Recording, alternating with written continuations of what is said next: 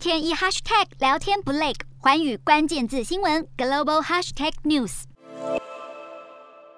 美国南加州尔湾台湾长老教会在十五号发生枪击案，震惊当地。不过，案发后第一时间，枪手背景众说纷纭。美国警方原本在十六号表示，枪手是中国移民周文伟，他是出于政治动机的仇恨犯罪。虽然警方在第一时间表示周文伟是在中国出生的，但驻洛杉矶办事处长黄敏静表示，经过调查，周文伟其实是在台湾出生。大约五十年前，台湾人持有护照上的出生地英文是 Republic of China，也就是中华民国，但周文伟可能在申请美国护照的文件上写中国为出生地。而让美方误以为他是在中国出生。由于周文伟的过往经历被翻出，包含他曾在二零一九年四月参加拉斯维加斯中国和平统一促进会成立活动，政治立场鲜明，因此被美国警方解读为这起枪击案是出于政治动机的仇恨事件。不过对此，中国国台办发言人朱凤莲以书面回复记者提问，表示台湾个别绿色媒体借机炒作，图谋利用不幸的枪击事件造谣，做政治文章，用心险恶，毫无人性。